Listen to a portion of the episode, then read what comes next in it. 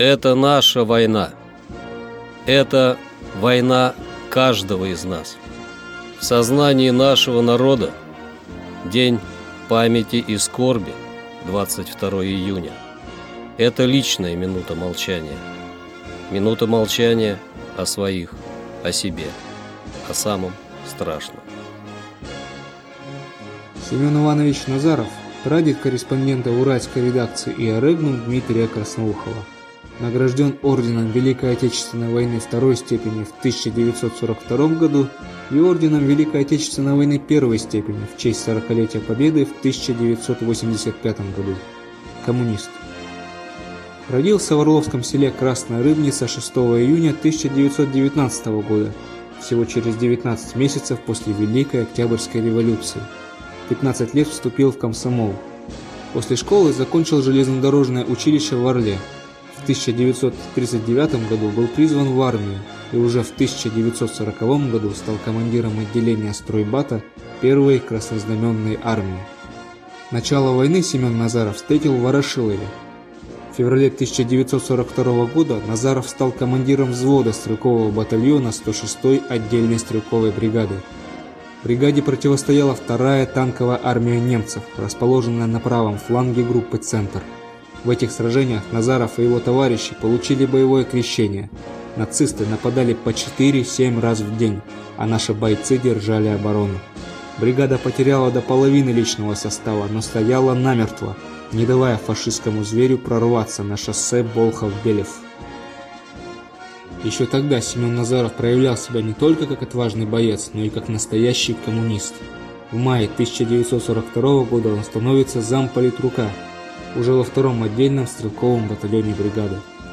В июле 1942 года всю бригаду отправляют на Воронежский фронт, там проходили наступательные операции советских войск. 106-я бригада становится активным участником сражений. 9 августа 1942 года нацисты закрепились в деревне Ивановка, в 60 километрах от Воронежа. Они пытались прорвать оборону стрелкового батальона. Назаров, на тот момент старшина роты батальона, первым открыл огонь по противнику, уничтожая фашистов. 10 августа при наступлении на высоту у деревни Ивановка он первым ворвался во вражеский окоп. При себе у него были гранаты, которыми он подорвал 15 фрицев. Всего в тех боях Семен Назаров уничтожил до 25 фашистских солдат и офицеров. За этот подвиг 2 января 1943 года он был награжден орденом Великой Отечественной войны второй степени. По страшной иронии судьбы, на следующий день после награждения Назарова тяжело ранят в бою с фрицами, но он остается жив. Бойца отправляют на лечение в город Серов Свердловской области. В госпитале он пробудет 4 месяца. После перенесенной травмы Семен Назаров отправляется в село Конешниково, где работает на благо местного колхоза.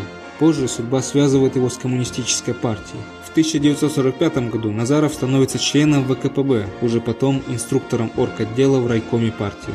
К 1960 году он возглавляет партийную организацию колхоза, а через несколько лет уезжает на Целину, где участвует в работе Карагандинского металлургического комбината до самой пенсии.